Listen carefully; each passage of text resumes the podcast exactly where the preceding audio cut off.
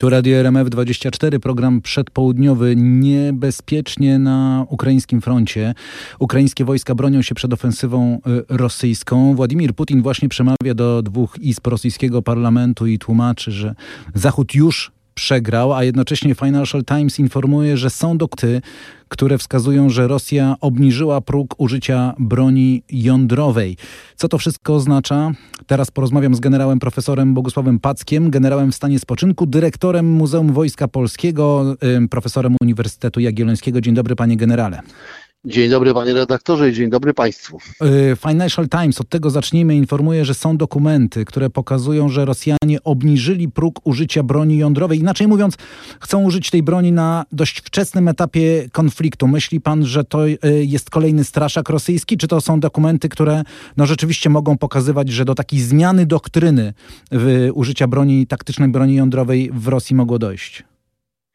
To jest taki szczególny etap w tej wojnie i we wspieraniu Ukrainy, ponieważ obydwie strony bardzo mocno używają e, argumentów, e, które się nazywają odstraszaniem albo zastraszaniem, zależy z której strony to oceniamy. Podobnych argumentów różnych używa również strona zachodnia, jeżeli chodzi o odstraszanie Rosji.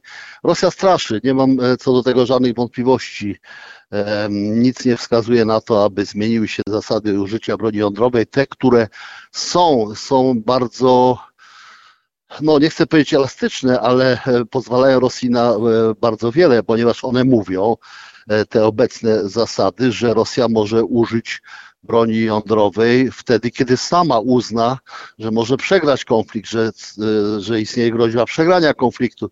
W związku z powyższym ta retoryka tak naprawdę niewiele zmienia. Natomiast ona dochodzi, ona dochodzi do e, liderów e, państw zachodnich i z całą pewnością ono wywiera jakiś wpływ na ich zachowanie. Rosja chce zahamować Zachód e, przed bardziej ofensywnymi działaniami, a Zachód w ostatnim czasie podjął. One są nie wszystkie bardzo widoczne.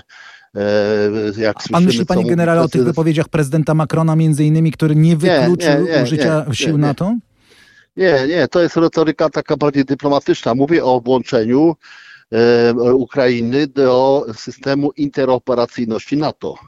I to jest sygnał poważny. Jeżeli taki komunikat wyszedł, a on wypłynął i e, może nie był za bardzo skomentowany, ale on oznacza, że mm, NATO zdecydowało się na mm, możliwość wspólnych działań wojskowych, ale nawet wojennych E, gdyby była taka potrzeba, e, z siłami Ukrainy. To oznacza dopuszczenie Ukrainy do wielu różnych e, możliwości w ramach sojuszu na poziomie strategicznym, na poziomie operacyjnym, ale także dla sojuszu oznacza interoperacyjność ze zdolnościami militarnymi Ukrainy. I sądzę, że ten sygnał został przyjęty przez Ukrainę, przez Rosję poważnie. A czy, ten, czy ta interoperacyjność oznacza też obecność niektórych żołnierzy na terenie Ukrainy? No trudno mi sobie wyobrazić, żeby tych żołnierzy nie, Zachodu nie, nie. nie było. Mnie, mnie, też trudno sobie wyobrazić, żeby nie było może niekoniecznie żołnierzy, ale jakichś cywili na przykład Ekspertów. z firm, z firm produkujących to skomplikowane uzbrojenie. Mówię o najbardziej nowoczesnych technologiach, o serwisowaniu, o jakichś usterkach.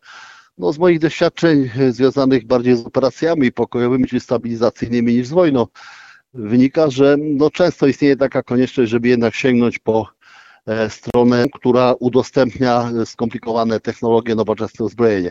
Więc co do tego oczywiście nie mam złudzeń, natomiast oficjalnie na pewno nie oznacza interoperacyjność e, żadnych e, działań ofensywnych ze strony Zachodu, wysyłania żołnierzy i tak dalej, i tak.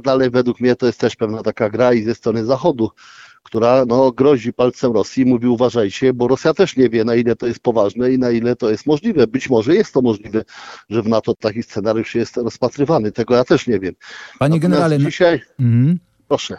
Panie generale, bo na, Rosy... na froncie ukraińsko-rosyjskim trwała rosyjska ofensywa. Co jest celem tej ofensywy? Charków?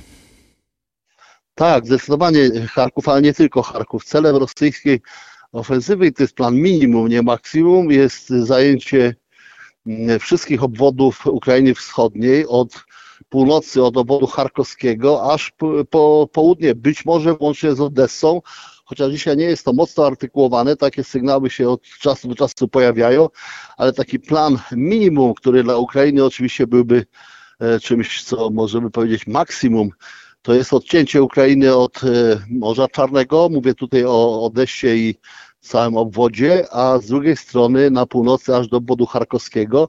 I te ustawiczne obwody, te ataki na, na Charków i, i różne działania w obwodzie charkowskim potwierdzają, że Rosja nie zrezygnowała z tego obwodu, pomimo kompromitacji, mm, pamiętamy ofensywę ukraińską, która przegoniła e, Rosjan z obwodu charkowskiego, to jednak wracają i dzisiaj jednoznacznie trzeba to ocenić i nie ma co używać eufemizmów. Rosja ma dużą przewagę na całej linii frontu. To dotyczy nie tylko kierunku od Awdijiwki y, w różne zresztą strony i na wschód i na zachód, ale dotyczy generalnie całej sytuacji na froncie.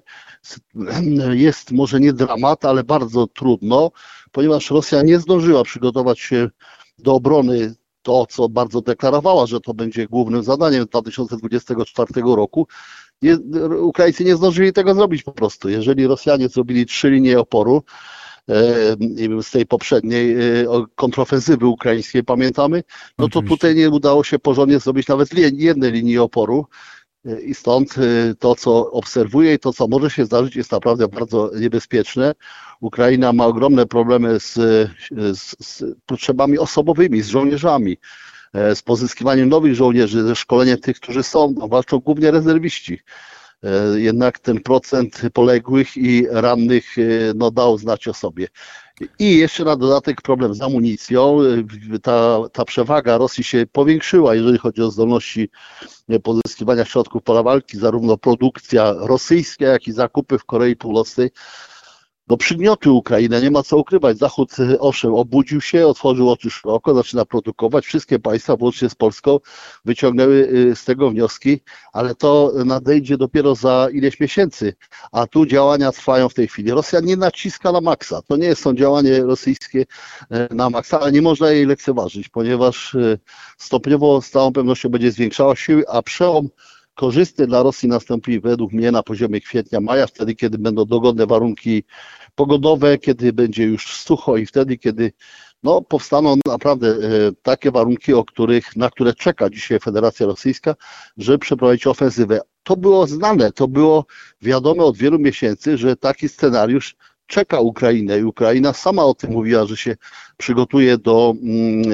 e, do, do obrony swojego terytorium, do obrony tych linii, które e, dzisiaj zostały przez same walki wyznaczone. Ukraina wyciągała wnioski, walczy, podziwiam, e, duży szacunek dla Ukraińców, niezależnie od wielu różnych problemów. Zachód także wspiera, więc także trzeba to, na to z uznaniem patrzeć, Panie... ale to wszystko jest niewystarczające w porównaniu do tego, co robi Rosja. Panie generale, jeszcze jedna sprawa. Naddniestrze zwróciło się do Rosji z prośbą o pomoc w związku z blokadą gospodarczą ze strony Mołdawii. To jest uchwała przyjęta przez tak zwany Kongres Deputowanych wszystkich poziomów. Myśli pan, że... Yy, Rosję stać teraz na to, żeby angażować się jeszcze w Naddniestrzu? Czy jest gotowa do tego? Bo to jest taki sygnał, jaki mieliśmy w 2014 roku, trochę podobny do tego, kiedy, kiedy potem zielone ludziki, tak zwane zielone ludziki, czyli y, rosyjskie wojska pojawiły się y, w Donbasie. Formalnie Naddniestrze jest łatwe do wzięcia przez Rosję, ponieważ y, chodzi nie tylko o Naddniestrze. Naddniestrze uchwali wszystko to, co chce Moskwa w każdym dniu, nie tylko dzisiaj albo w jakiejś innej sytuacji krytycznej dla losu tej wojny. E, większym problemem jest sama Mołdawia, która jest także podzielona i nie możemy uznawać, że tam wszyscy są jak jeden mąż za Unią Europejską, za NATO, bo, to tak, bo tak nie jest. Natomiast e, sądzę, że to nie jest dobry moment dla Rosji.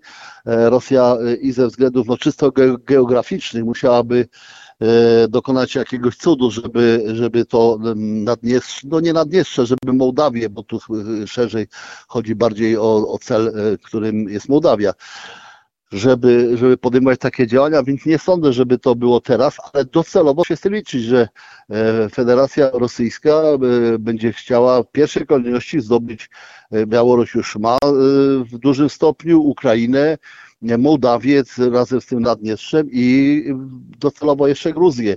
To są cztery y, cele e, możliwe, realne i trzeba to rozpatrywać jako prawdopodobny scenariusz i robić wszystko, żeby do tego nie doszło. Bardzo panu dziękuję za spotkanie. Generał Bogosław Pacek, dyrektor Muzeum Wojska Polskiego w Warszawie, Uniwersytet Jagielloński, był gościem radia RMF24. Dziękujemy panie generale. Dziękuję bardzo.